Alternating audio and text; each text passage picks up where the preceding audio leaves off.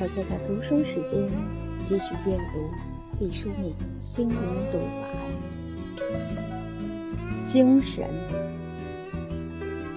当我们患病的时候，精神是一片深秋的旷野。无论多么轻微的寒风，都会引起萧萧黄叶的凋零。改变一个人的外貌，也许几个小时就够了。美容师没有错，但改变一个人的精神，绝不是化妆品和纺织品能够胜任的。只有劳动和信仰，才能真正改变我们。您认为灵魂就不需要灵智了吗？一样需要，甚至更需要。因为灵魂像风一样，经常到外面去飞翔，自己的家就要托邻居照顾。意志的竞技场不存在女士优先的法则，造物主不是绅士，而是猛士，他只青睐把他打败的赢家，才不管你是穿花袄还是长袍。写作的规矩大象无形，没有规矩不成方圆。我以为精神产品的生产者应该比物质产品的生产者有更严格的自律，因为精神世界更脆弱、神秘、匪夷所思。人类是需要常常看见地平线的。那让我们有一种与大地同在的踏实感。它提示我们在琐碎的生活之外，还有一个博大的存在，承载着我们的身体和心灵。个人的情感只有同人类共同的精神相通时，我以为他才有资格进入创作事业，否则只不过是隐私。一生中的很多时间，孤独地面对自然界的风花雪月，面对人世间的喧嚣沸腾，面对自家的锅碗瓢勺，面对历史抖落的尘埃，让思绪飞翔起来，在无穷的天际穿行，在人海的翻离盘山。有时。细碎的思绪，犹如水滴的闪光，瞬时就干了。恨不得伸出四只脚爪，把语言的蛛丝马迹记录下来。世上人心最大，大象无形。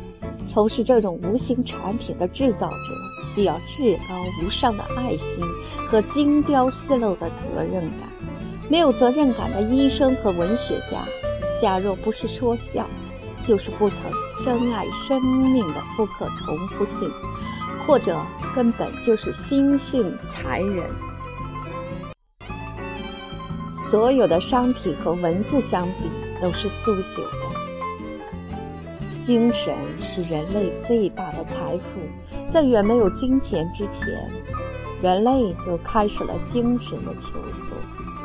人类最终也许将消灭金钱，但毫无疑问的是，人类的精神永存。爱和恨都有两个层面，一个是精神，一个是肉体。你嘘寒问暖，或是往对方脸上泼硫酸，都是首先作用于肉体，然后传递于心灵。你呵护或是残害他的灵魂，作用要更为深远得多。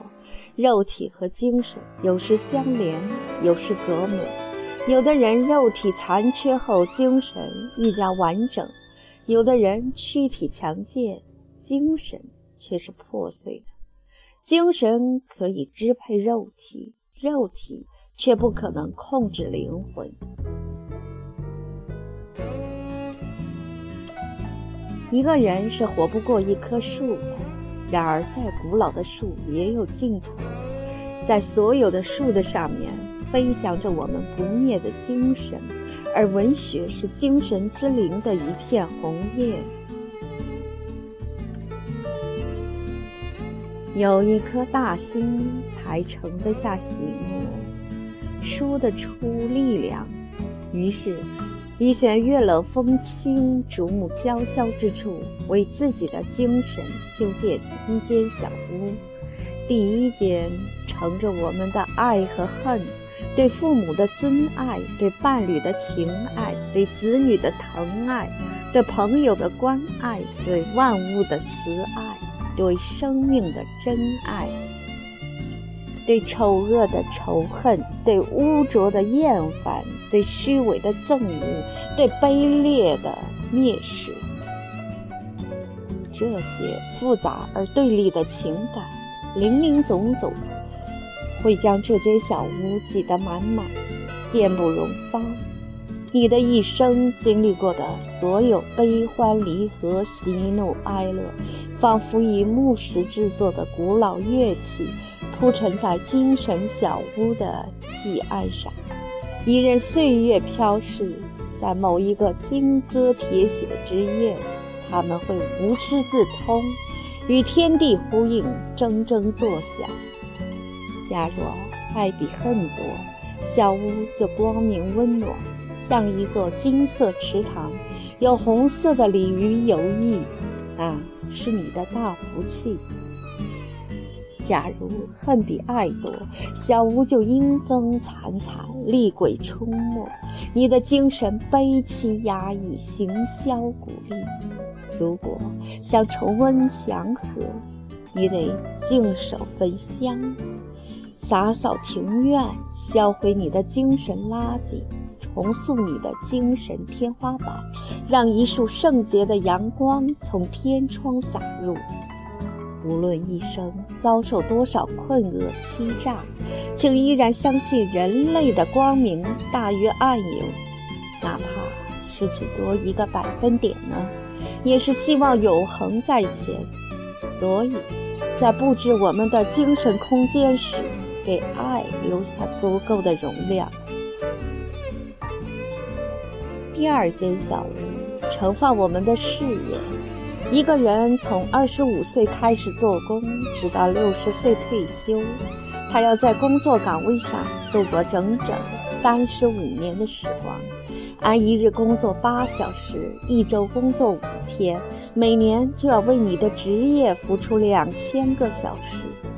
倘若一直干到退休，那就是七万个小时。在这个庞大的数字面前，相信大多数人都会始于惊骇，终于沉思。假如你所从事的工作是你的爱好，这七万个小时将是怎样快活和充满创意的时光？假如你不喜欢它，漫长的七万个小时足以让花容磨损，日月无光，每一天都如同穿着淋湿的衬衣，针芒在身。我们的事业是我们的田野，我们背负着它，播种着，耕耘着，收获着，欣喜地走向生命的远方，规划自己的事业生涯，使事业和人生呈现缤纷和谐、相得益彰的局面，是第二间精神小屋坚固优雅的要诀。第三间。安放我们自身，这好像是一个怪异的说法。我们自己的精神住所不住着自己，又住着谁呢？可它又却是我们常常犯下的重大失误。在我们的小屋里住着所有我们认识的人，唯独没有我们自己。我们把自己的头脑。变成他人思想汽车驰骋的高速公路，却不给自己的思维留下一条细细的羊肠小道。我们把自己的头脑变成搜罗最新信息网络八面来风的集装箱，却不给自己的发现留下一个小小的储藏盒。我们说出的话，无论声音多么嘹亮，都是别的喉咙嘟囔过的。我们发表的意见，无论多么周全，都是别的手指圈画过的。我们把世界万物保管得很好，偏偏弄丢了开启自己的钥匙，在自己独居的房屋里找不到自己曾经生存的证据。如果真是那样，我们精神的小屋不必等待地震和潮汐，在微风中就悄无声息地坍塌了。它纸糊的墙壁化为灰烬，白雪的顶棚变作泥泞，露水的地面成了沼泽，江米纸的窗棂破裂，露出惨淡而真实的世界。你的精神孤独地在风雨中飘零。人的机体其实是在不断接受三种食物。一种是吃进去的，一种是呼吸的空气，还有一种就是我们精神上留下的积累。它来自我们眼、耳、鼻、舌、身，经过思索和辨认，最终形成感觉和记忆。精神的食物比肉体的食物更容易保持长久，就算是在保鲜的冰箱。你若是那鱼肉在里面储藏一年，它也会变得不新鲜。所以，肉体的食物要越新鲜越好，精神的食物却是不怕年代长久。一千年之前留下的话语，比之于一天前留下的言论，或许醇香更多。要好好喂养你的灵魂，不要把肮脏的东西塞给他，不要把恐怖的东西塞给他，不要把随手拿来的充满诱惑的却没有营养的斑斓之物填鸭般的逼他咽下，那样会罹患精神的痢疾、霍乱或是鼠疫，长久了也许变成癌症，都是十分凶险的病症。纯粹关于成长和精神的东西，如今是如此稀缺。物质的东西太多了，而我们其实用不了那么多的物质。想想我们的祖先，只需要很少的大自然的馈赠，就可以一步步进化。他们谦虚谨慎地创造了优美的文字，留下了数不尽的神话，制造了各式各样的工具。在做这些功德无量的事情的时候，全然没有名利的考量。今天呢，我们太民费太嚣张了。其实我们用不了那么多东西，很多只是为了炫耀奢侈的等级。如何转移人的无尽攫取之心呢？我想，把注意力从身体感官的沉迷中迁移到精神的领域。可能是一法。一旦你养成了在精神领域里探索的习惯，山高水险，俯仰自如，那么你便能获得最大的快乐感。现代的科学技术越来越发达，但它们相对于人来讲，永远是身外之物。人类已经把自己的衣食住行。打点的越来越精致，把外在的条件整治的越来越舒适了。倒是心灵呢，这灵长中的灵长，却在越来越辉煌的物质文明中萎缩，淹没在闪烁的霓虹灯下，迷失在情感的沙漠里。女人在物质需要满足之后，精神中枢必将更加敏感饥渴。这是确定无疑的真理。在平常的日子里，修建自己精神的粮仓，储蓄应付巨变的粮草。一旦精神的灾难不以人的意志为转移而降临时，女人才不会崩溃。一个人的魅力，往往在他退休后看得更清楚。属于植物的光环被岁月褪去，属于个人的精神光芒焕发出来。这个过程对有的人是苦闷，对有的人是新生。